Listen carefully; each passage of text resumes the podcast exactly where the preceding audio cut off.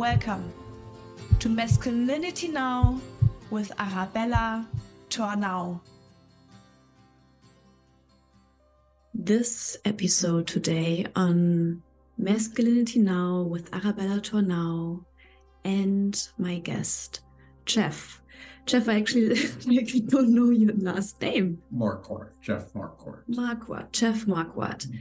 And I'm really, really honored and excited to have this episode today with Jeff because it's a very special episode. Um, we are recording this episode right now at Creacon, at Creacon Wellness Resort in Ireland.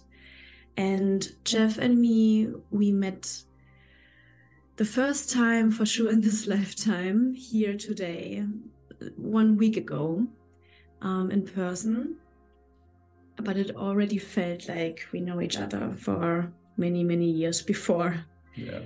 And Jeff and me, we had like a really beautiful and I think we also created our own little vortex um, at this time where we where we had a conversation on the table. And before we go deeper into the conversation, I just want to say thank you to this place where we're at right now and also to Ray and Colby because we are on Elevate's wellness retreat here in Ireland and this vortex is held by the beautiful energy of Derek O'Neill and his lineage and I feel very blessed and honored to be here and to have this conversation right now in the Yellow Rose Room. So thank you for that. And who wants to hear more also about Ray can listen to the previous episode because, um, yeah, we recorded an episode about karma, the wheel of suffering, and dharma, and you can listen to that on this podcast as well. And for now, I want to dedicate this this podcast um, to not to dedicate, but to say thank you that you have the time to sit here with me today and talk about you and your experiences and where you at in your journey and what lesson you learned along this journey of life. And i'm so interested to know more of what we already talked upon in our in our table mm-hmm. discussion. And i think i would love right now for you. My first question i have is before we go deeper into your journey how are you feeling right now? And what was your biggest intention to come here on this retreat yeah, that's a great question. Uh, right now, I'm feeling very centered and grounded. Uh, the energy in this room is it's potent. Um, it's very much aligned with the energy of this whole of this whole property and the retreat itself, and the teachings of SQ and Derek O'Neill. Uh, my intent behind is coming here for this five day retreat has always been just a continuation of what this year has represented for me. And um, it has been a breakthrough year in all areas of my life. Um, and one of where I have finally was able to put into practice the, the, the many various teachings personal and spiritual teachings of SQ and and really come away with um, what I call coming home to myself, to my core self, and release and let go of the story and the illusion of mm-hmm. feeling less than, and um, and uh, something that's be, been really steeped in uh, a low self worth and and deep rooted shame, and um, and really let go of that and step into more sovereign sovereign empowerment of, uh, of who I am to uh, to the central core. If that makes sense. Mm-hmm. Yeah. Um, wow. Yeah. I, I, have a feeling this is probably not going to be the last podcast I'm going to do with you because it, it, it's, I could probably talk for hours about the whole journey itself and where I'm at today and where I see myself going, both in my personal and professional life. So, yeah. Thank you. Thank you. And I, I do feel the same because the minute we were sitting down, I really felt like so drawn to have this conversation with you. And I ask you, hey, do you want to join this podcast? Because this podcast is really dedicated to, especially to men on their spiritual path, on their healing journey, and to give a understanding of what is next. Like we we we got into this conversation because of your previous addictions to alcohol. Mm-hmm. And that is something what really brings me to a what really draws me to have this conversation because there's so much already in this in this um, in the word already addiction and there's the alcohol substances. And in the other hand it doesn't even matter what addiction we have. It matters what is the underlying reason of that.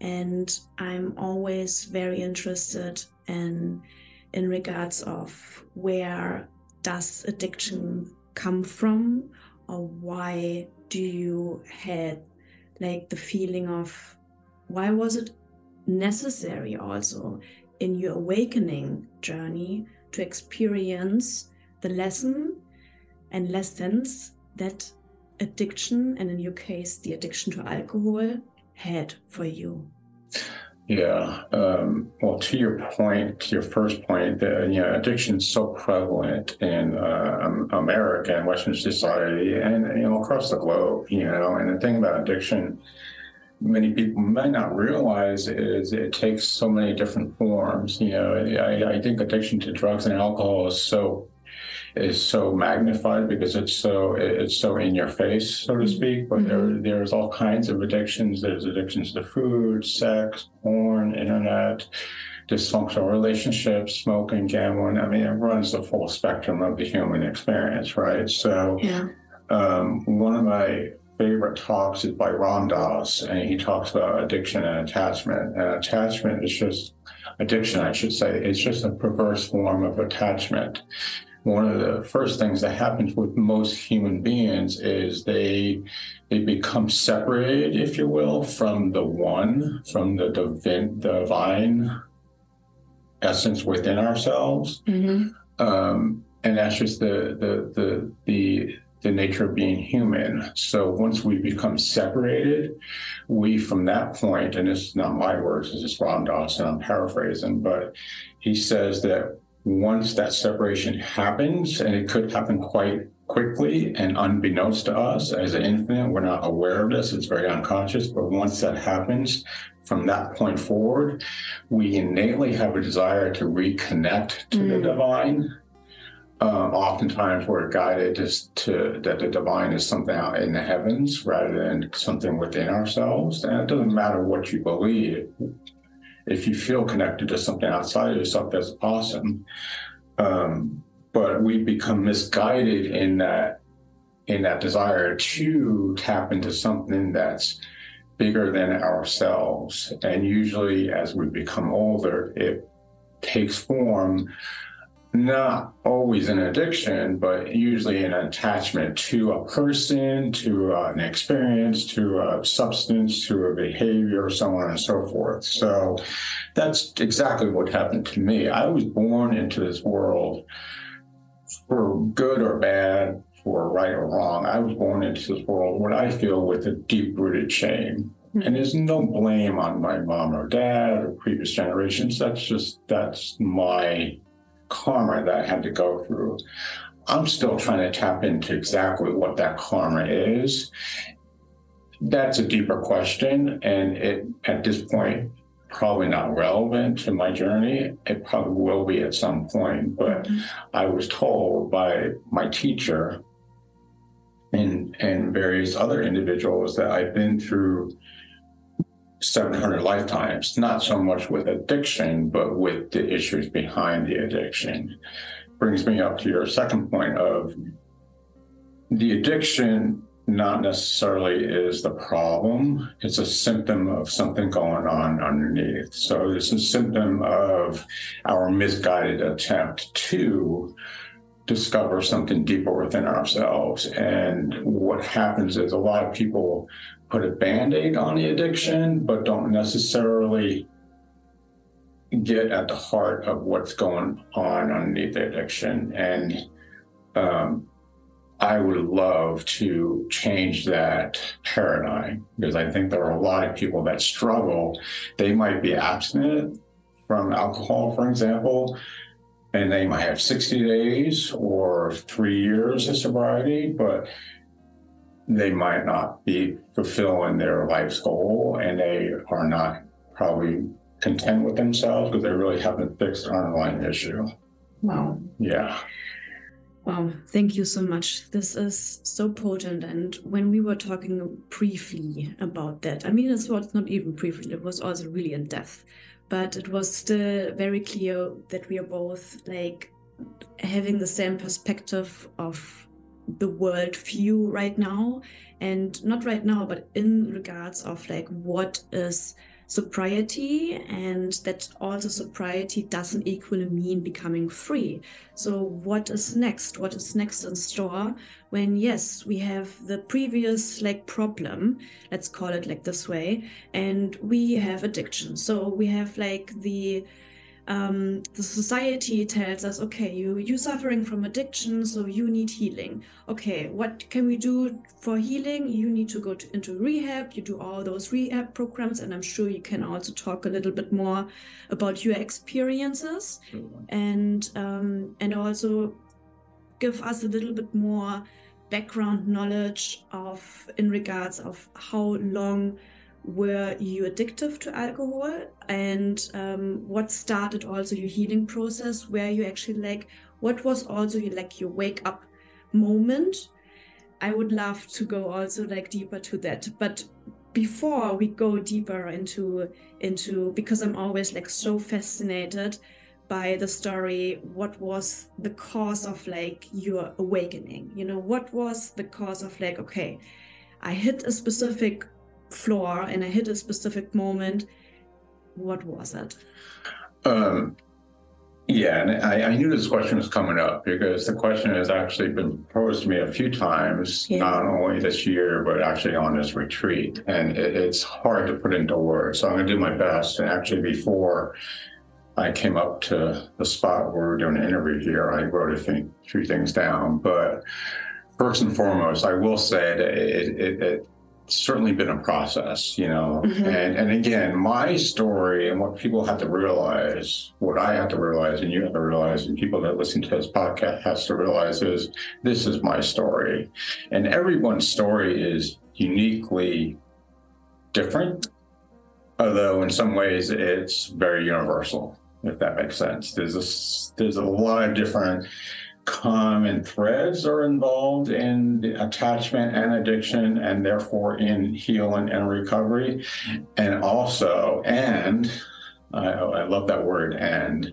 mm-hmm. and it's also vastly different mm-hmm.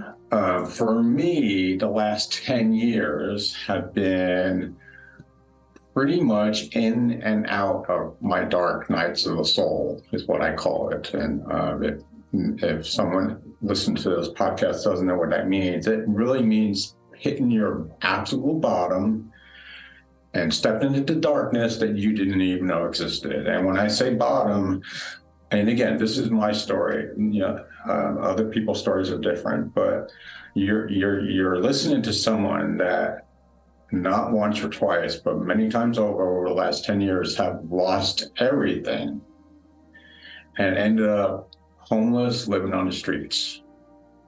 Homeless in Charlotte, Charlotte, North Carolina during the wintertime where it snows. Homeless in Boulder, Colorado during the wintertime where it snows. holding up a sign in the middle of a freaking blizzard, to, uh, you know, looking for money so I can buy a bottle just to just to get the shakes off. Um, uh, homeless in Santa Cruz, California, where I live now during the rainy season, um, and li- losing everything, having us uh, in and out of um, having some sober time, but for some reason I had self sabotage mechanism that created this this tendency to destroy everything and end up drinking. And and, and again you're not talking to someone where just maybe I'll have a few beers. It's go to CVS or Safeway the local grocery store and buy the biggest bottle of vodka I could find and just drown myself in, in liquor. And really you know it's not so much I wanted to die, to just to get really blunt here. Mm-hmm. I didn't want to continue living the way I was living. So it, it was, in a way, a, a, a, form of slow suicide, you know, and it, it's scary. It's scary to think that it gets to that point. And I did not see any way out. This, mind you, this was after I've been probably to 20 different rehabs. Wow. Maybe 10 of those rehabs in the last 10 years I've been in and out of the ER emergency room in Santa Cruz alone within the last four years, probably about 35 times. Wow. Um, so just and and and able to get you know four or five months of sobriety and then just throwing it out the window. And it was very puzzling to me. It was very puzzling to friends and family, and very frustrating to friends and family. But it was very puzzling to me who knew what I was capable of, but still I was throwing my life down the drain. And I think it really comes to, I know now it comes down to not loving myself, you know, and, and unfortunately, until you get to a point where you realize that you, you have to love yourself enough to do something different. And so what transpired in at the end of last year or the beginning, the very beginning of this year, January 2nd, I made a conscious decision to stop doing what I was doing. Conscious decision. And I think in towards the beginning of this year, I would say it was solely divine intervention, and certainly a lot of it has to do with divine intervention. There are a lot of things that went into that equation, grace and gratitude for certain things that went into that equation. Stepping into the SQ teachings, for example, mm-hmm. um, having an awesome therapist I've been seeing for three years, for example, being in Santa Cruz where there are many avenues of, of different avenues of support that were offered to me but I have to take credit, and it was a story of triumph. I have to take credit for making that decision to finally say, Are you done with this? And, you know, for anyone that's listened to this podcast, you have a family member, or, and I'm getting goosebumps saying this, if you have a friend or a family member that's struggling, unfortunately, other than having a huge heart and being there for them, in a loving, unconditional, loving way, you cannot make that decision for them. Does that makes sense? They have to be able to come to that threshold and say, I'm done.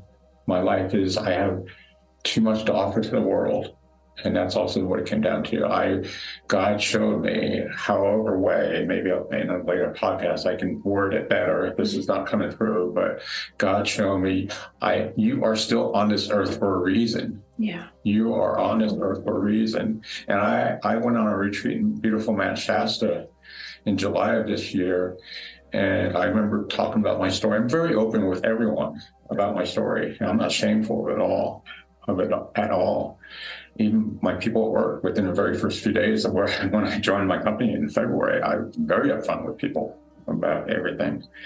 And I, I, was sitting down in front of two ER nurses from Stanford at this retreat in Mount Shasta, and I was telling them the, the, my, my, story essentially in, in, a, in a 10, from a 10,000 foot overview. And I was mentioning how many times I, I was uh, admitted to local hospital in Santa Cruz with a blood alcohol level. Now, when I say this number, some people listen to this podcast might just, you know, hope you're sitting down. A blood alcohol 0.56 and higher. Not once, not twice, many times over. And the ER nurses almost fell out of there. we were sitting all on a picnic table or a table ahead, and they, they were they were just blown away. And I'm not saying that to get any kudos. I'm saying that's that's how high my Yeah. tolerance was. That's and that is comatose in death for most people. Yeah. So, long story short, yes, I had to make a decision this year to to ask myself, do you want to continue doing what you're doing? Because essentially, I was on path. I mean, the next step was to go to CVS, not buy one biggest bottle of vodka, but buy two or three, and just say, I'm done. I'm done. So, yeah. Thank you. Hmm. Thank you for for sharing this so openly because this is exactly what taught me so much talking to you because you have so much wisdom and you have so much love and you have so much grace for yourself that many men and women they need to hear this because many times we believe that we are alone with our story and many times we believe that there is no way out. And many times we are not connected to our heart's wisdom because of so many reasons. You name it. We we can't talk for others because we don't know their path. We don't know their karma. We don't know what they need to deal from, what they need to learn. And some decis- and some decisions in life like you said, we can't make, like not some, like all decisions in life we can't make for others, but we can make them for ourselves. And and there's always a lesson that we that we are actually like learning from, but we need to be open for divine intervention. We need to be open for this path, and we need to be open for higher guidance. And that you were open for these messages mm-hmm. and that you were open for those higher guidance mean that you have such a gift to share to this world. Yeah. And so many other beings too. And I'm so grateful to talk with you about this today because because in every darkness there's the light but we are the people who need to open the door for the light to enter. And you open this door. Yeah, yeah. You can. Somebody can be shown, and, and hopefully, you know, when someone's going through this. Thank you for what you just said. When when when someone's going through this, certainly they they they need guidance. They need someone to. Maybe I, I, I had a therapist I think once said, you know, I'm here to shine a light in the in the dark cave, if you will, right? Or maybe you know. Uh, maybe you know have a mentor or a coach or a teacher or someone to lead you to guide you to a, a certain threshold you know I, I i think of a dark cave or i think of an entryway you know? Mm-hmm. But and they can lead you to that point but guess what? They're going to let go of your hand at some point mm-hmm. and you need to take ownership and and make take that step where it's what's the saying take one step towards god and god one step and God takes the 99 steps or something like that. But you know, you, and and and you know, reality is too. It takes amount. It takes a certain amount of trust and faith. Yeah. You know, and that's where I I struggle because you know, for me to trust or have faith in something, I'm more of a hands-on experience. I need to feel that experience. You know, and it's hard for me to blindly trust something or Mhm. blindly have faith in something that I can't feel, can't touch. You know, Yeah. um, and so that that that that's the difficult decision you have to make. You know, but um, well, you said something.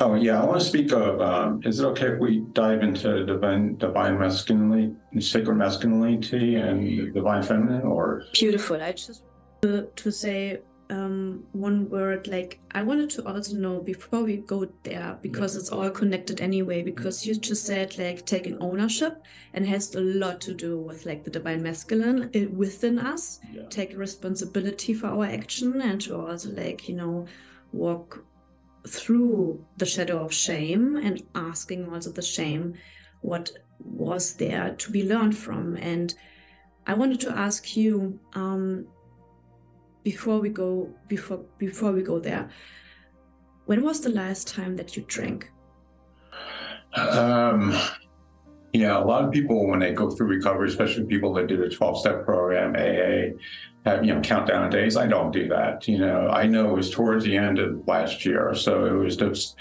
uh, um, I, I, I want to say a few days before Christmas of 2022, because um, I was at in ER for the few time. And then I got released from the ER after being there for a week or 10 days or something. And I made it back to my, I still had a place to live. And, and then I made a decision to, to not pick up a drink since then. So, but yeah, it, was a few days after. So right going into the new year, mm-hmm. I was still on the fence. I didn't know, you know, it, it, it was one of those that was kind of like it wasn't I just woke up one morning and said, okay, I'm not going to drink today. It, it, was just a few days where I, I, I went back and forth and I'm like, Jeff, what do you want to do? What do you where are we going to go with this? Yeah. Because because if I chose to go right and continue on that path, I, I, I, wouldn't be sitting here today. I think I'd be six feet under, to tell you sure.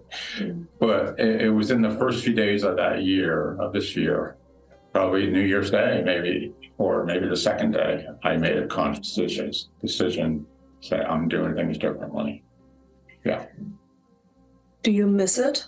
No, absolutely not. Beautiful. Absolutely not. I have no desire to alter my state of consciousness. Yeah.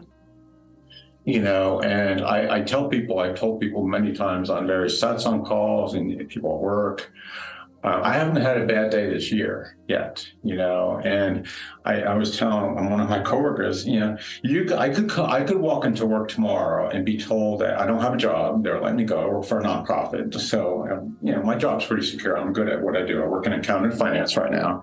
But you know, even if I came in and they said, "Well, guess what, Jeff? You know, we work."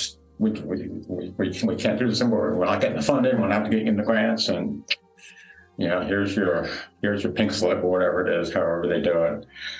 Or I could be told I'm getting evicted. I mean, I wouldn't be getting they they love they love me where I'm at. But you know, the shit can really hit the fan right now, and that still would be no reason to drink.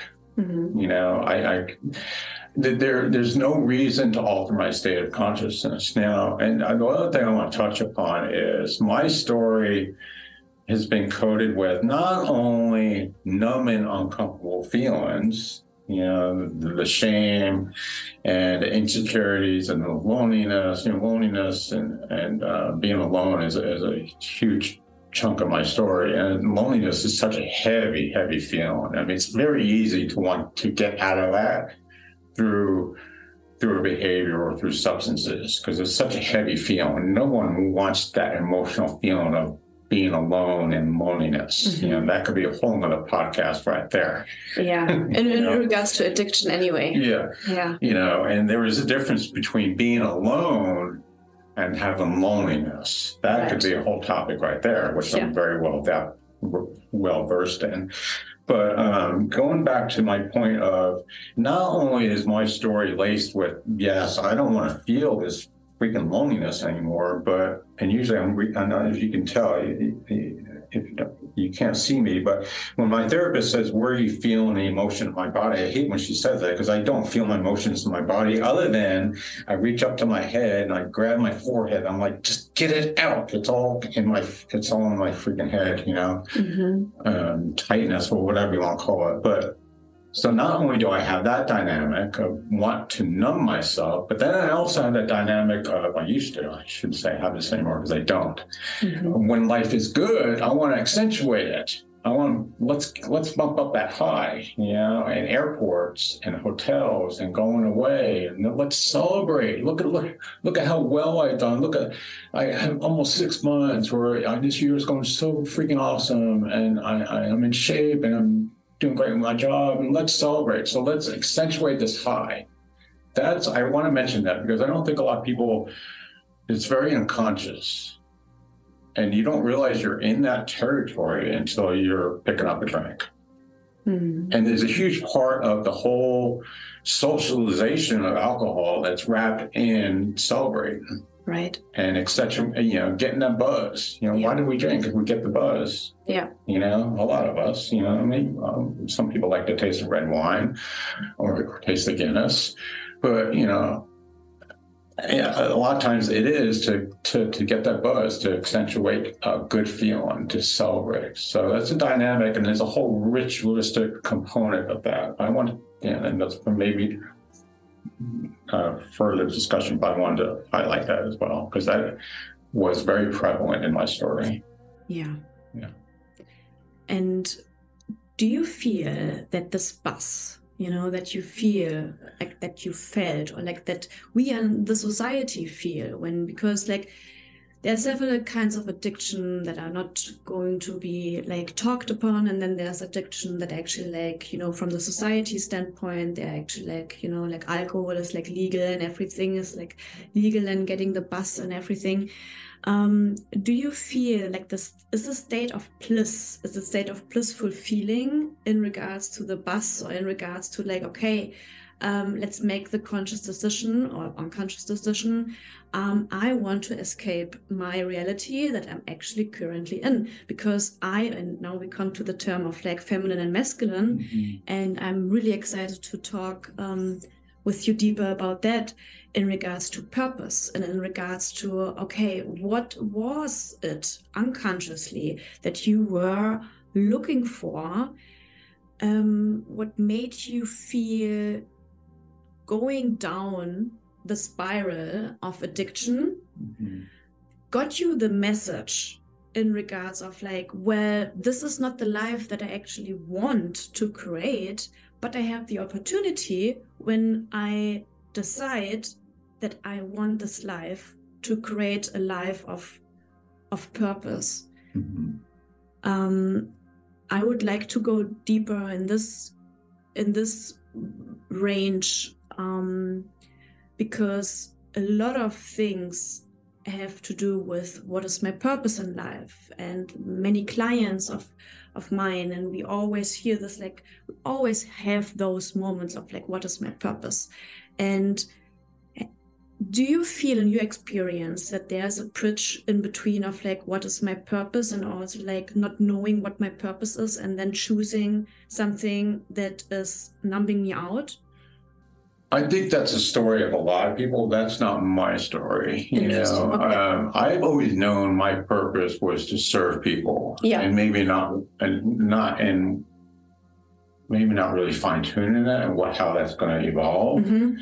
You know, I, I did back to back master programs in transpersonal psychology about 15 years ago, and transpersonal psychology is merging Western spirit, Western psychology with Eastern spiritual traditions. It's called the fourth wave of psychology. That's where we really need to go. It's essentially blending the you know polished ego with developing a spiritual connection um, I've always known, and before that, I was in hospitality. I managed hotels and resorts. I was always, I always knew that I had a wonderful capability to serve the, my fellow human beings in, in, a, in a supportive way.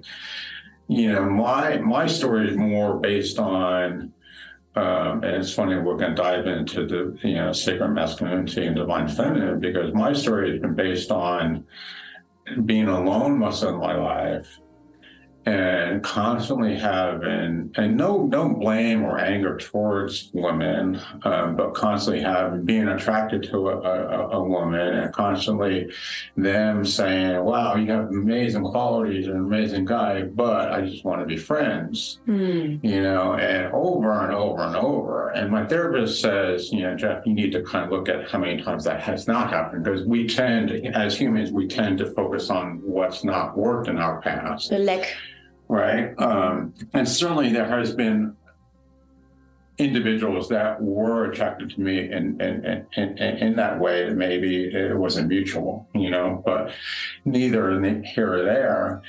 Um, I, you know, time after time again was was was left after that experience thinking, what is wrong with me?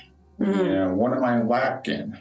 Or am I too much? Am I too needy? You know, reaching over and grabbing a hold of Bella right now. Am I too needy, grasping, clinging, you know? Um, and, you know, um, what I've come to find out is there there is there's so much to offer within myself. I mean, and for me to even say that that's huge. you know. Wow. Um, Yeah. I have amazing, freaking awesome qualities.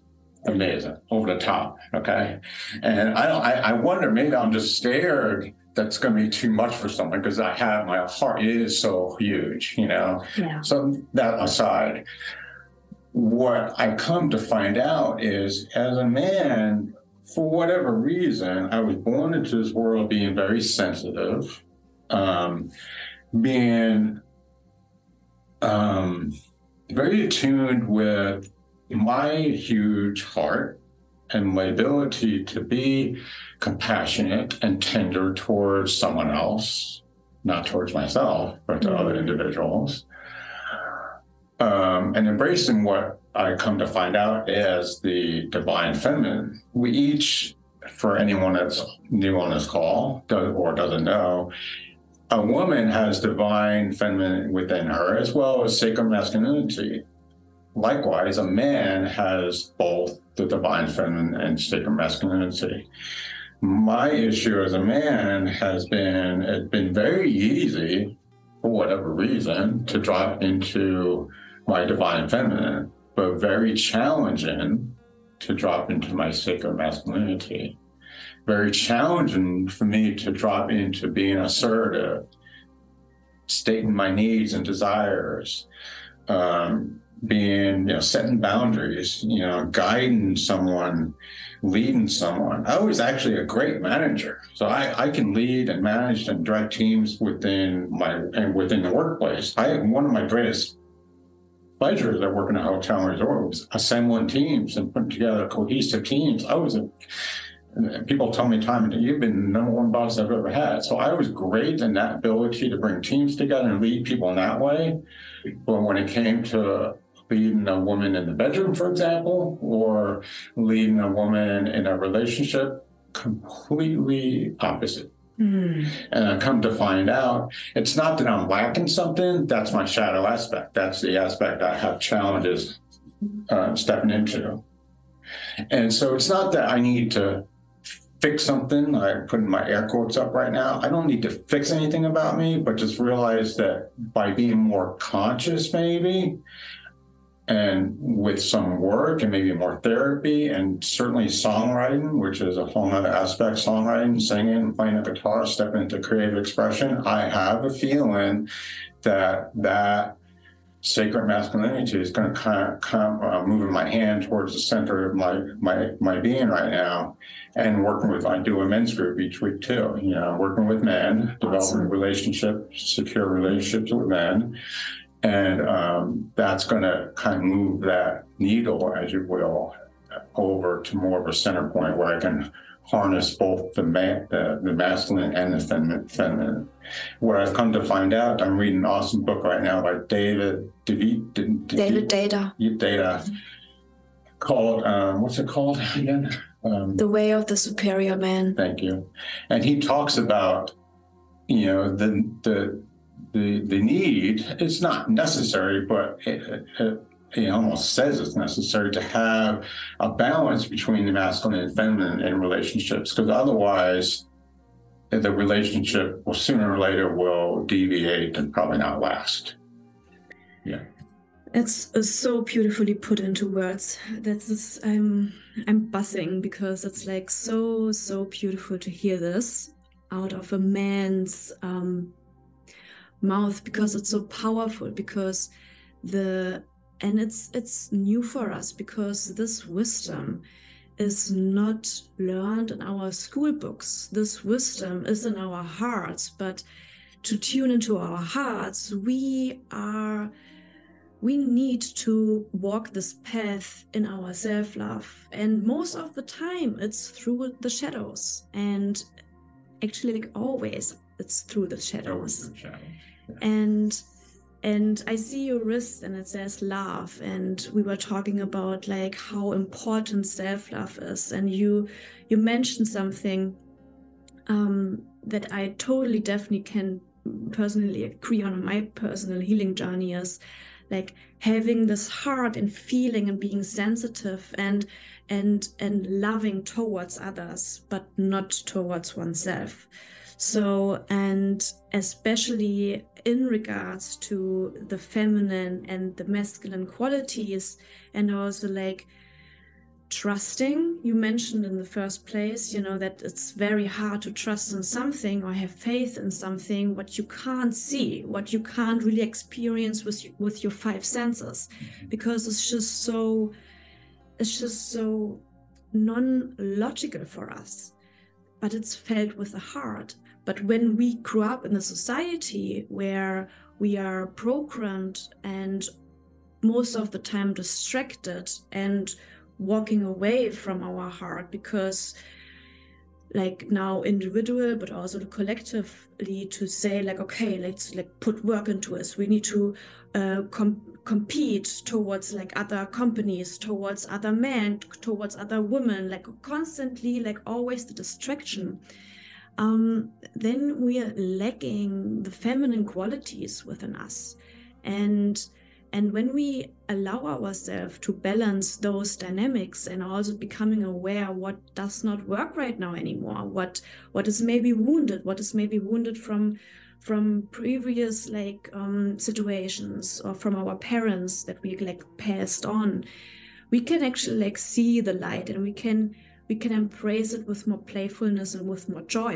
Mm-hmm. And that's what I like see within you, you know, like yeah. it's it's the beautiful dynamics not to fix anything because we don't want to fix anything. We want to understand. We want to understand. That's a great word. We want to understand. And we want to really cherish. You know, I actually, I remember, you know, when I was younger, you know, as an adolescent or even as a child, I, I you know, I wouldn't say I was made fun of, but maybe not. I don't know. Maybe that's my story you know, because I was a sensitive, you know, or shy. I was shy, you know, and you know, growing up as a as a boy, and then later on as a man, you know, I got trapped into being the, the, the shy kid, or now it's being being a, a full grown man. Man, it, it's it's the Mister Nice Guy. Mm. The nice guys always finish last, you know, and and um, you know, I, am not to, I'm going to be true to who I am. I'm always to treat a, man or a woman, you know, whoever I meet with, with compassion and tenderness and love, you know. But what I refuse to do is be Mr. Nice Guy. And when I say being Mr. Nice Guy, I mean, you know, totally, you know, sacrificing myself for someone else. I'm not going to do that in any relationship. You know, I was just talking to someone at lunch today, how it feels good. You know, you're not going to resonate with, it, you know, just within this, what, 30 people here at this retreat. I'm not resonating with every single one of them, and that's okay. Yeah. And I don't have to be your best friend. We connected, mm-hmm. you know. Um, if we didn't connect that first day, it, it, it, that's okay, you yeah. know, and I'm not going to connect. So I was so steeped into uh, people pleasing and being a doormat, and uh, especially when it came to relationships, you know, trying to oh man, I never want to go back there again. You know, if, if a man's listened to this and you got you, you got stuck in that, you know, just have compassion for yourself. Please have compassion for yourself and just start to realize the story, start to realize the patterns. Because if you are continually being placed in the friend zone, uh, and there's, there's plenty of books and plenty of podcasts out there to talk about this. But if you're continuing placed in the friend zone or typically labeled as the nice guy, it's something you should look at. And what I what I what I offer to say is don't dramatically change anything. Mm-hmm. Be acutely aware of when you start to to you know it's it's about shining light and being conscious of the unconscious because a lot of times so often it's something unconscious that happens and it's it's too late before you even realize it but you know it, it's just making little shifts here and there. And so some some people can say that might be changing you know fixing something. I don't think it's fixing it's just kind of shifting your perception and your and your your uh, perspective if you will. But you know start to step into you know not not trying people please you know and being okay with not befriending everyone, you know, and, and, just being confident of who you are as an individual, you know, and um, um, by tapping into realizing what the the, the sacred great qualities you have. I would imagine that's probably what's worked for me. I mean, that's a great question. Um, I'm just trying to think how. Yeah, I, I guess it came. It comes down to you not listening to the story, being aware of what the story may be, and uh, and and and so here's okay. Uh, this this is I'm I'm just trying to hmm think think the answer through. I want it to come from my heart, and not come up with some like what I think is a great answer. hmm And what I've done this year, I mean, this is what, and this is why I love my therapist. And so when people say, you know, what what changed for you, it's it's hard to answer that question right on the spot because there are so many different things went into it. Yeah. Having a therapist for three years, having a great therapist who went to a similar graduate program that I did, and her brother's an active heroin addict. So there was some resonance right from the get go when we started working together three years ago. And when I started bouncing in and out of her therapy office, because I would just go MIA for three or four months. And, you know, when I was out there drinking, living on the streets. And then all of a sudden I'd come to on the other side and, and give her a ring. Hey, I'm back. And she said, I will always take you back. You know, and that's amazing. That's Yeah. amazing for a therapist to say that and Yeah. to continue to work with me. Anyways, what we started doing this year is um, we started working on all the different aspects of who Jeff is the light and the dark. Wow. And I don't know if she framed it this way or I did, but I started watching Survivor. You remember the show Survivor? mm No? Okay. Okay. Survivor is a show where people compete uh, to stay on an island or stay in like um, Tahiti or some some exotic location. 30 Mhm. people and they compete to stay in an island and they make they make teams. Everyone gets voted off the island and the, the winner wins a million dollars. Okay. Something like that. There's, all- there's many different versions of it, but that's and so and then at the end of each episode, it's every two or three days, they all get in a circle. It's called a tribal council hmm and they go around and, and talk about why they should be voted off. Anyways, and somebody gets voted off the island. Yeah. Okay. So, and I don't know if I came up with this or my therapist did, but we decided to let's everyone sit down to tribal council, me and everyone, all the different aspects of myself, because I don't care who you are listening to this podcast, this podcast, you have different versions of yourself. You have all kinds of different versions of yourself that you're fighting, playing conflict, in conflict with. Sometimes they retreat, sometimes they come in full force, sometimes you get hijacked by them, sometimes you kick them, you want to kick them out the, the, the car, yada, yada, yada. So what we what we have been doing this past year is we've been allowing, you know, as my central core self, your core self is sitting in the middle, and every different aspect of yourself gets a chance to go to you know, the little podium or grab the microphone and, and vent or you know express him himself. You know, they want to be recognized, they want to be heard, they want to be seen, but they don't get to overtake the whole the, the whole uh, uh, space. Yeah. You know, my central core self, the one in charge, pretty much, Yeah. remains in charge. You know, and in this case, nobody gets voted off the island. Everybody gets to stay. Mm. So, you know, that aspect of myself, I went through a phase where, and I go through phases where I want, I want to be the alpha male. You know, I think I have to be the alpha male to get the woman. You know, and that's very common when it comes to an individual like me. You know, I'll see a guy at the gym that has tattoos, and is like the, you know, I'm, for those that can't see me, which is all of you, I'm, I'm, I'm blonde, and I'm handsome. I, I'm handsome. I'm blonde. Yes, you are. Thank you. Not that I that validation, but you know, but growing up for some reason, I always, and, and this is just amazing how soc- society and messages from media and movies and TV Yeah. shows, you know, growing up for some reason, I was taught that women want the dark, tall, handsome man Mm. you know so i remember i had cousins who my, my dad's brother is a actually he he married my dad's brother married an italian woman so i had cousins who were dark, and they had to, and and their parents were actually very easygoing. They were allowed to listen to freaking Iron Maiden and Black Sabbath. You know, they'd come over to our house. I was brought up on Long Island before we moved to California, but they'd come over to our house on Long Island. You know, they had the long hair. You know, they're and we're all in our adolescence. We're 13 or 14 and long hair. They're in like rock bands and playing Black Sabbath. And, and I'm like, I want to be that.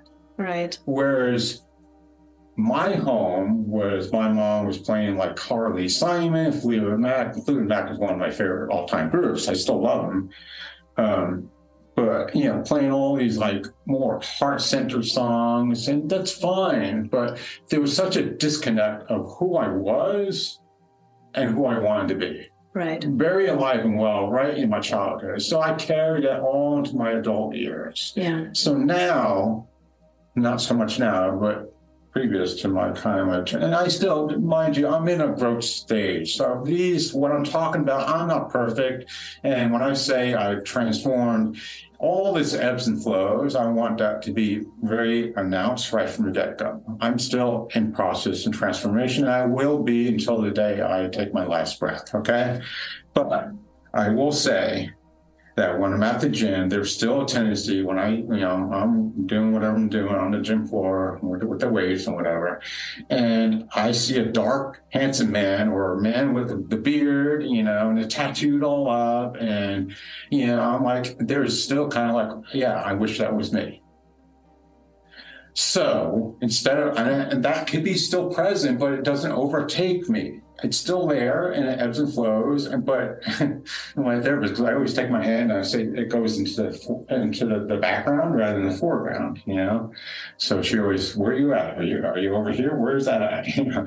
so usually what happens is now, if I if that happens at the gym, I'll I'll be like, okay, that's interesting. Okay, I can let that be there but it doesn't rock my freaking world. Right. So maybe that's how I'm more confident because yeah. there are very few things that rock my world.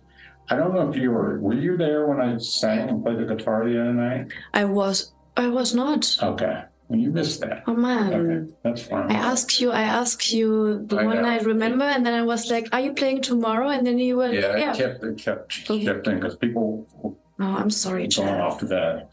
Anyway, so um I did play that night, a few songs. Okay. Okay. And it, it went well in one aspect because here I am. I, I did it. Mm-hmm. I was courageous enough, courageous enough to do it. But on the other hand, it, it was like, you know, the first time taking a swing at the bat at the plate. I'm not going to hit a freaking home run, you know? Yeah. And it was just, in my opinion, it was like, wow, okay, that was you know, I, I, had this expectation that it was going to be Bono or Robert Plant, you know, and that's not reality, okay? Yeah. I could have allowed that to really rock my world. I went back to my room and I was like, wow, man, I wonder what they all thought. Did you ask them? I, I got some feedback, but didn't get a lot of feedback the next day. And there were a few people that approached me and said, wow, that was great, you know. And not that I need that validation, but you know, my point is that that that that low sense of self worth mm-hmm. kind of creeped in a little bit. But mm-hmm. then again, I was able to see say, you know what? I didn't see anyone else playing the guitar, or singing a song, and busted out, bust out of their comfort zone. That was a huge out of comfort zone for me. Oh my god, I would never ever be able to play like the, the guitar or sing or anything. And I just wanted to say like, and like this what you just said with like the you know bussing out with the like you know like we all have, on a larger or smaller degree, our shadow aspects. And there won't be gone also when we shine light onto them. We bring them into our awareness and we see them lovingly and we can interact with them. And we can not lo- we can decide to be not longer controlled by them.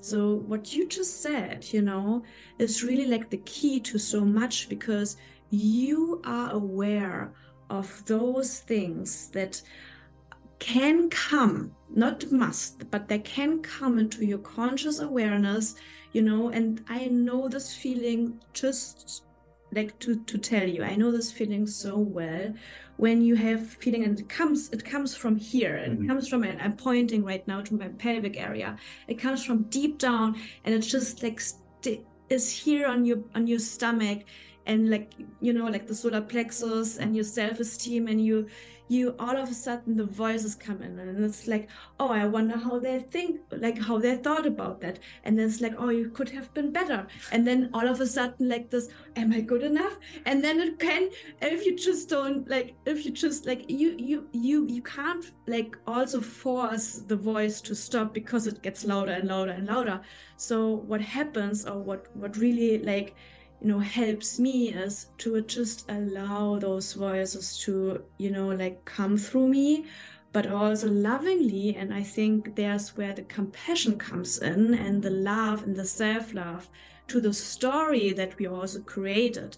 Because there's no way in our entire life that we are worthless. There's no way that we are not good enough. There's no way that xyx you know it's just all a story but it's very important that we are becoming aware of where is the story coming from why does the story has such a big control and influence of our life and how can we create another story and when it's time to let go of the story Yeah. so that you are at, like that you are even aware of that you have this residue you know of the story creeping in but also like also saying positive things towards you with like well i did not e- like see anyone else playing Yeah. i did not see anyone else singing i did not anyone and that is so true because like what happens is when we just don't push ourselves out of our comfort zone we don't grow I don't know. Nothing changes. no Nothing changes. and we are all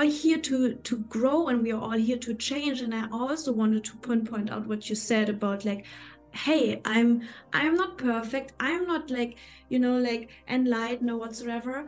And we might never be you know and it's okay because we are all here to learn but we are here to learn to grow from our experiences and our lessons and to also help others to do the same. And and that's just like i just wanted to pinpoint that out because I that's what you on my do laptop? What does that say? intentional excellence.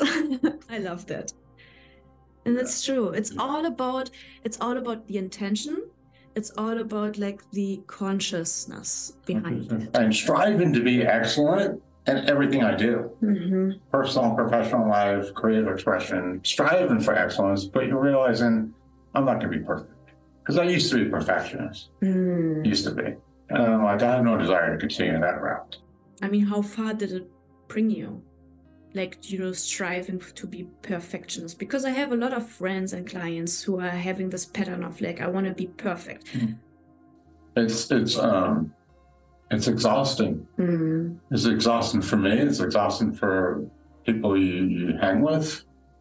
Yeah, it's, it, and and you know, you, you, you you're gonna fall short. You know, um, I, I want to mention something that's that- that's on my heart, and I don't know how much time we have, but um, for your heart always okay, good answer.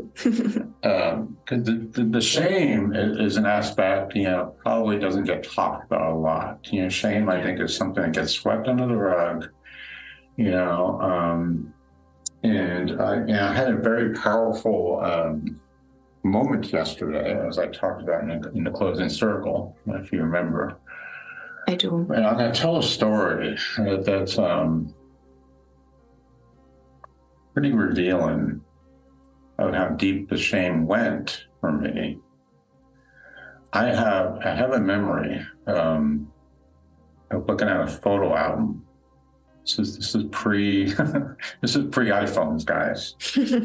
So yes, we had photo albums at one point where we took pictures and had to get the pictures developed and put them in a photo album. Okay, so I was born 1970, so I'm a 70s, 80s guy. Uh, anyways, I'm like, I don't know, I'm gonna say ballpark seven, six, six, seven years old, and I'm looking through the photo, photo album, and I'm looking through the infant pictures, and I see I have two older brothers. I have one brother who's four years older than me. He's the oldest in the family, and I have another brother who's a year, a year and a half older than me, and a younger sister who's about a year and a half, two years younger than me. I'm the middle, mid, middle, middle one. So going. I'm looking through the pictures, and I see one of my oldest brother, Fred, and he, you know, he's the typical older man, male boy, um, uh, very uh, high energy, you know, attention seeker, confident, uh, totally different from who I am, you know, uh, and very turned out to be very successful. Has married, has kids, very done very well for himself. Um, and then another brother who was a little more not as confident with, with himself, but um, oh, and so the pictures, eh, eh, Fred, the, the old, eldest one, he's you know I don't know, four or five. He's like, it was obviously during Halloween because he had like Indian Indian costume on, mm-hmm. and he was just playing around, being goofy, you know. And so Paul, uh, the one that's a year a year and a half older than me, uh, he didn't have the deep rooted insecurities, but he wasn't as confident as as Fred was. But the picture of him was um, it's adorable. He's like and like infant, like I don't know, less than a year old, and he has like the Pee Wee Herman. He had like dark. He still has black, like darker hair, mm-hmm. and Pee Wee Herman hair came up like like this. You know, Pee Wee Herman hair come up like in, in the middle. It's adorable. Yeah. And he's looking at me like, oh my gosh. and we'll skip me for a second. And then my sister, who is we have a little bit Irish in us and so she had the red hair, and she's a picture of her when she was like three or something. And she looks adorable. Cute. Then we came to my picture. And I remember when I looked at my picture, I'm like, oh, no. No. And can you see the sadness in my eyes? I can.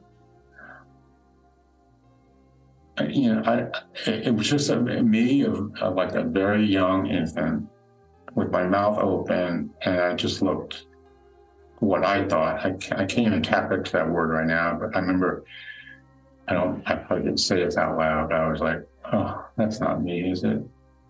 And I, I don't know if I said grotesque, but that word came up a few times when I mentioned this to my therapist years ago. And that's what I thought of myself back then. Like, no, that's not me and even just you can I can feel the emotion of the sadness I feel. That's not how I feel about that person now, but I'm tapping into that emotion just for this this podcast, and so that was what I feel uh, deep. Or, you know, that doesn't comprise of every reason I always did that. You know, throw my life away, away with the addiction, but that's certainly a huge, huge part of it. Yeah. I always say that to if anyone is dealing with shame, please, please, please take time with it and um, you know, work with a therapist or try to get to a point where you can really heal that wound, where it's coming from. And it might not be a story where you're looking at a picture, it might be maybe you went through a trauma, you know, for a man or a woman, you yeah. know, uh, some sort of trauma that the end result is deep rooted shame.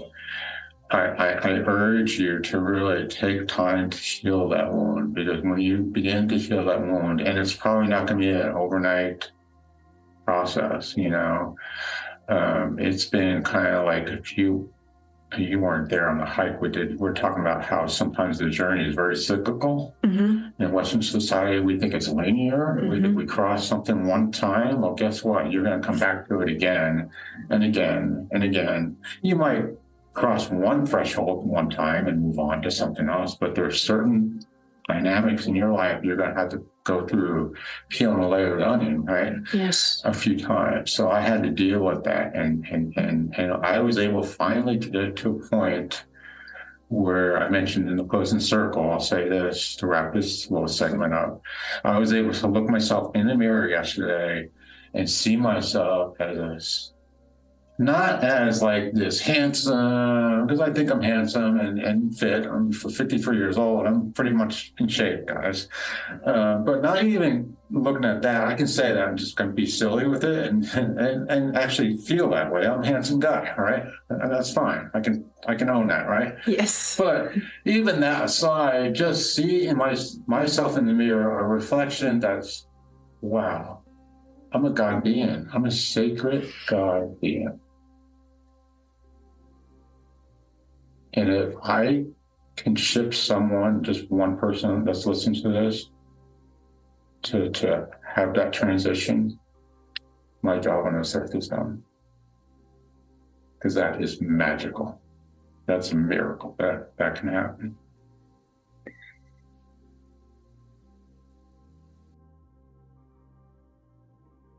When you said this yesterday in the closing circle, I was when when Lauren um, asked you, "Hey, Jeff, did you watch already? Like, did you see yourself already in the mirror? Did you look in the mirror?" And then when you said no, and then you know, like you did look in the mirror, and you were sharing this in the closing circle, I felt it in the deepest cell of my heart the freeing within your expression and the divine within you. And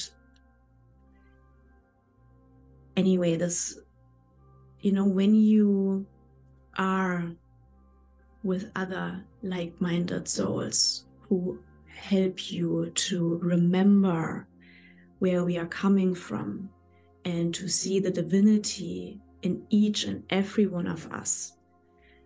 It helps you to understand that you don't need to understand how faith and trust works. It is just a feeling and instead of being and instead of experiencing it. And I believe that you can only experience that feeling in a state of despair and in a state of frustration, and when you are really on the floor. But the floor always have has a door where you can move upon and walk through. And you will be held by others who walk this path before, but they are waiting on the other side. Mm. And many times you just don't see them there yet.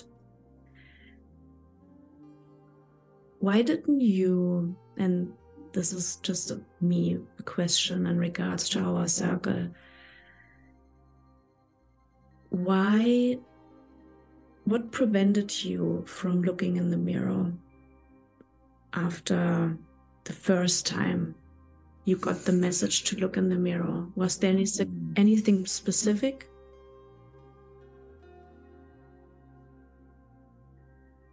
Probably because I just I didn't have hundred hundred percent trust or faith that that's what the end result was going to be. Yeah. Yeah. To be honest with you, um, because it's not the first time I've made an attempt to do that. Um,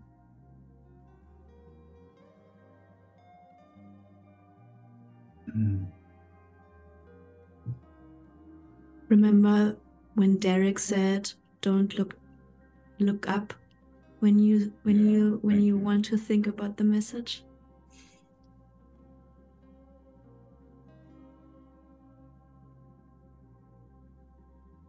because there's no way anymore that you need to look down.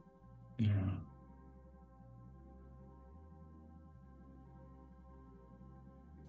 you know, I, I have to just go to what my heart's saying is I think sometimes it takes, there's a lot of energy here. Yeah. When I say here, not just in this room, in, in this building, on this property, um, just within myself. And you have to understand this year has been transformative in so many different ways. Oh, I you believe you. Uh, doing, you know, getting, you know, writing three songs so far within the last two months, singing, composing with, with my rock star uh, music teacher two songs, learned to play the guitar, voicing some of those lyrics out in the public with her. Wow. Voicing some powerful U2 songs that are touching my heart to with her.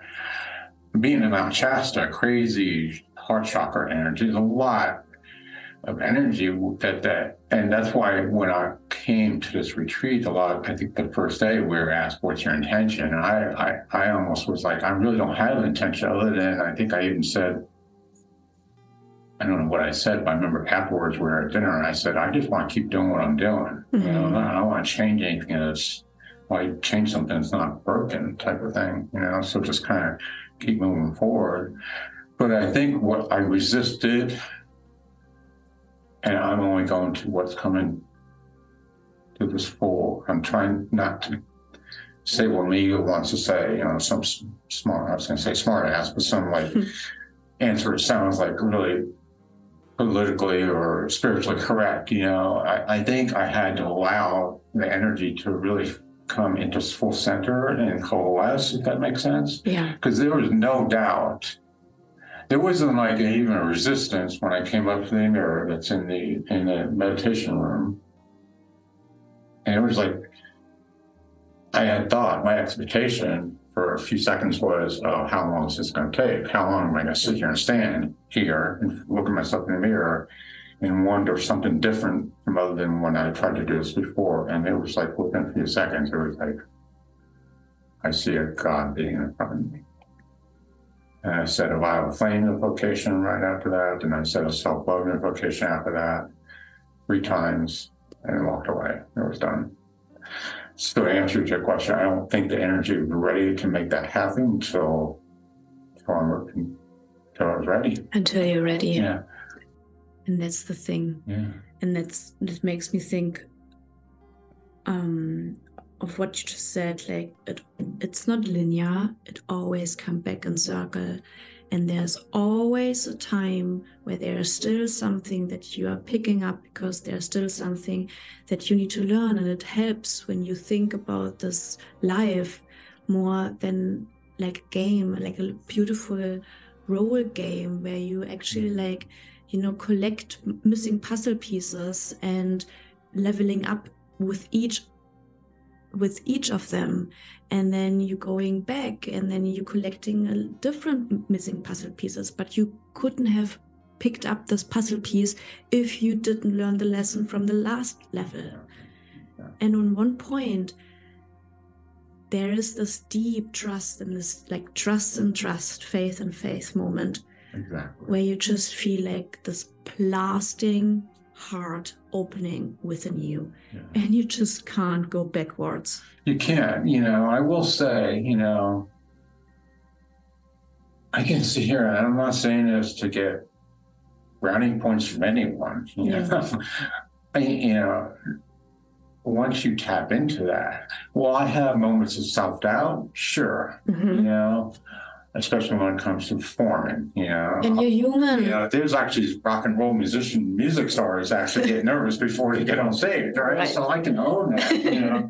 and so, and I think Derek even says, our teacher says, you know, you will have moments of self doubt and Yeah. trepidation and fear. You know, that's human. yeah But never will I again in this lifetime or future lifetimes will I have that red dreadful shame that I am nothing other than a God being. You know, um, um, and if you can make that shift, wow. Because then that's that's that's the what I call I just thought of like that's the baseline, that's the foundation to work on these other things, such as the sacred masculinity and keeping the divine feminine in check, you know, and um going into service and being you know having integrity you know that's the baseline for that because without without that that understanding or confidence that you are a God being, all that just becomes like me. I live in California, so I just think of an earthquake. It becomes unstable. Mhm. Everything just kind of, you know, um, and whatever you know, what I did want to say is, you know, I just still don't have understand. I yeah, it wasn't like I know okay childhood. You know, I just certainly I have a, the mother wound and um um in the certain dynamics of my childhood that weren't, you know, uh, not perfect. I don't think anyone's is. I don't. I don't think I had any major traumas in childhood. You know, but what I want to tell people is, it is it is awesome to explore your childhood and, have a baseline understanding of what what is going into the equation of what perhaps is going on in your unconscious. But if you you don't have to fully understand that to, to move forward. And I'm a perfect example of that, you know, because at some point, that's another thing that I wrote down right before I came here. I made a decision to step out of playing a victim and to move into my sovereign empowerment. Mm. That is key. That is so key in any forward movement path you're you're you're on. You know, if you're still if you know, I should I just ownership for my story. If I still drop into playing a victim and poor me and it's not my fault, and blaming my parents, or blaming other individuals, blaming this woman because she didn't like me, blaming that woman because yada yada yada yada, you're not gonna I'm not gonna go anywhere. I need to step into out of playing the victim into full empowerment. And I think that is very much the, the, sacred masculine. Yes. Right? Yes. Step into owning what's yours people make mistakes all the time. Parents make mistakes. They're not fully evolved. You know, no one's fully evolved. So parents, they're they're not going to be perfect. But at some point, and this was told told to me years ago, and I couldn't I couldn't step into it. But at some point, you need to take ownership for who you are as an individual and what you're doing. But you can't do that suffering. You're going to, you're going to suffer. Yes. Sooner or later. This is amazing. And this is definitely not the last time we have this podcast. No, no. I have a lot. Of, you know, I usually I'm a quiet person, but you get, if I, if I become, when I become passionate about something, um, my heart speaks to me. And this is all I have to say hopefully 85, 90% of it is coming from the heart. You know, I do have an ego and maybe a little bit is coming from me, but most of it I try to keep. I don't know if it's that if that's evident or not, but I, I, I, hope that this is coming from the heart and it feels like it is. So, um, Jeff, it is. Yeah. It is yeah. coming from the heart and I can feel it. Yeah. I can, I can feel you. Like I watch you and I feel you. So I am, and there's always there there needs to be ego with it. Because like what is ray always saying you know like we are here we are human beings we have our ego. It's not about I was talking to a friend and he was like, I don't even think I have an ego. And I'm like, okay. you know, like, it's, it's Good luck like, with that. yeah. So it's like, yeah. it's about polishing the ego. Polishing ego. Yeah. Polishing I, I use the word refine the ego. So polish and refine. Yeah. It's, yeah. And, and that's one, uh, well, let's just, my, my segment, I'll end there, you know, uh, yeah. or my little spiel. Um, I, uh, I used to think I had to get rid of the freaking ego. Mm. You know, how wrong was I there? Yes, we need the ego, and mm-hmm. you need the ego depending on what your calling is in life. You're going to need your ego to stand, to hold your ground, to set your boundaries, you right. know, to to be assertive in some ways. You know, you need that. Yes, but also keep that in check. Polish, like you said, polish the ego. Yeah. While developing um, this is why I love the integrated model, and I would love maybe on our next talk, which I think yeah. will happen. I would love to talk more about integrative recovery. I would love that paradigm of twelve step model. Yes, that's please. all we have. You know, great. The twelve step works for a lot of people, but guess what? It didn't work for me, and it doesn't work for a lot of other people. So I, I the integrative model that I'll just shine a, just a small light on here is the integrative component of you know you're in you're integrating you're blending polishing the ego while you're developing a connection with spirituality. Whatever that spirituality is to you you know it could be it could be something that's very religious. It could be something that's very just one love. It could be this whole different way to explore that within yourself you know. But you know you can work on your mind but not really have a um, a central core relationship with yourself. And guess what? Sooner or later, you, you, you're going to be dancing some dicey territory. Likewise, if you develop a core relationship with spirit and your ego is still running amok, or it's you have a very weak ego or very strong ego, you know, guess what? You're going to be running amok at some point. So it's about aligning those two. And I think really embodying sacred masculinity with divine femininity kind of naturally will align us too, if that makes sense or not. It does make sense. And this is like the ancient wisdom that we all have within us. It's all, all stored within our within our codes, within our genes, within our DNA. It's just a matter of fact if we allow ourselves to let it out. Mm-hmm. So that also means taking responsibility. And I love that you that you touched base on that um, in owning our our wounds and owning our our our stuff that happened to us and really like rephrase it and and saying it happened for us. And and yes we we need to move through this cycle of like um, victimhood. We need to because it's another it's another stage of um, evolution. But on one point we are not the children anymore. And on mm-hmm. one point we need to embrace that we can hold ourselves and that we need to hold our inner child and to to to grow up and to take ownership and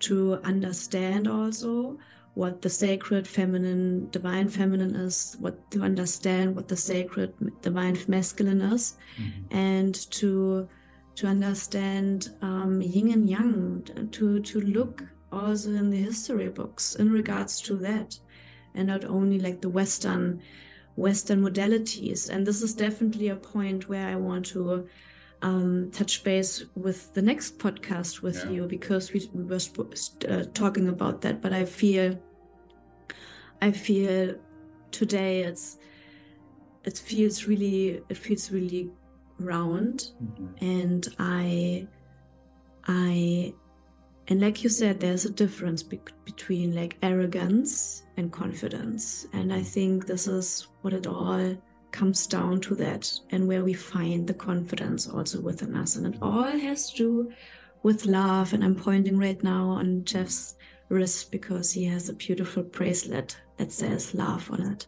Yeah, I'm also wearing a, uh, it's, it's a bracelet that's called Forged in Valhalla anyways, I'm part. I, I, I have Scandinavian blood running through me, so it's about being a Viking. So it's harnessing. I think it was very oh. appropriate harnessing and yeah. masculine, you know, within me. So I don't have to get the tattoos or be the the, the Harley Davidson guy. If I just you know tap into my masculine power by wearing this bracelet. Anyways, I love that. That's amazing. yeah. Before before we close, is there anything else on your heart to say um, that you would like to share or whatever comes to you before I say? Uh, the only thing that's coming to me, just honor who you are. if you're a man or a woman, listen to this podcast, this beautiful podcast. Honor who you are. You know, mm-hmm. and if you are a man and you are sensitive and you're diving into um, you know, maybe doing yoga class or meditation class or, you know, you know, stuff that maybe in the past has not been so manly, you know, just roll with it and don't, don't, don't, you know, because um, that, that, that's something I've had to, uh, uh, being a man sometimes, you know, it's like, um, men don't see therapists and men don't tap into their feelings and all, all that jazz. And so honor who you are, you know, honor the different energies that are within you and uh, just just you know don't don't go by the story that you may have heard through the media and and, and social constructs of, of Western society in general. Just honor who you are, and, and things will eventually fall into place. I guarantee you. Yeah, that's all I have. That's like the most you can gift, and this is like it's such an amazing podcast. Thank you so much for you showing yourself vulnerable, showing yourself also very strong and very, you know, straightforward. And it was just like, it was a beautiful symphony again with like talking to you. It was like it was like this, the first time when we didn't when it was being recorded, so I didn't think we were going to actually reenact that. I mean, we didn't reenact it, but we did. We, we kind of just followed where we left off. And yeah. So, um, yeah, I, I thought, yeah, I felt very comfortable, you know, and which is amazing to me because if you would have approached me even a year ago, I, I would have been like, well, I don't know. You know, I think you probably noticed, I probably said, I think right in the very beginning, I said, well, let's maybe do that when we all get back. You know, Yeah. that was a way of me saying, I'm not now. Yeah. But my heart was telling me again, you- sometimes you have to listen to your heart, get out of you, go listen to your heart. My heart was saying, Jeff, this is something that you are capable of doing hmm and you should do now in this in this vortex, a beautiful vortex that we're in. You know, because I knew once we get back home, I was just probably gonna not make it happen. Yeah. Yeah. So, and um, thank you for approaching me, having the, the faith that I would shine through like I did. You know, so you obviously saw something in me. I sure you for seeing that and having faith in, in, in my ability to do a podcast with you. Yeah. Well, namaste, right? Right. Like we learned. Yeah. no, but it's really like that's really true, and I I totally like to close close this up and wrap this up today. You know, like I'm what I really gained also from the experience to be here and also being with all of you is we are here as human beings to learn to tap into our own recognition of our own divinity and many times we can only see that through the others. And when i when i say that i see you it's because i see you. And that also means that i see myself. And and that's like the most beautiful thing we can actually like gift ourselves. Because there's this one saying of like you can only see the depth of someone else as you explored your own inner depth oh my god it's just totally different the sentence but you know no, what I I mean. understand what you're saying. Totally. Um, and that's so true. And sometimes we do feel alone, and sometimes we feel lonely.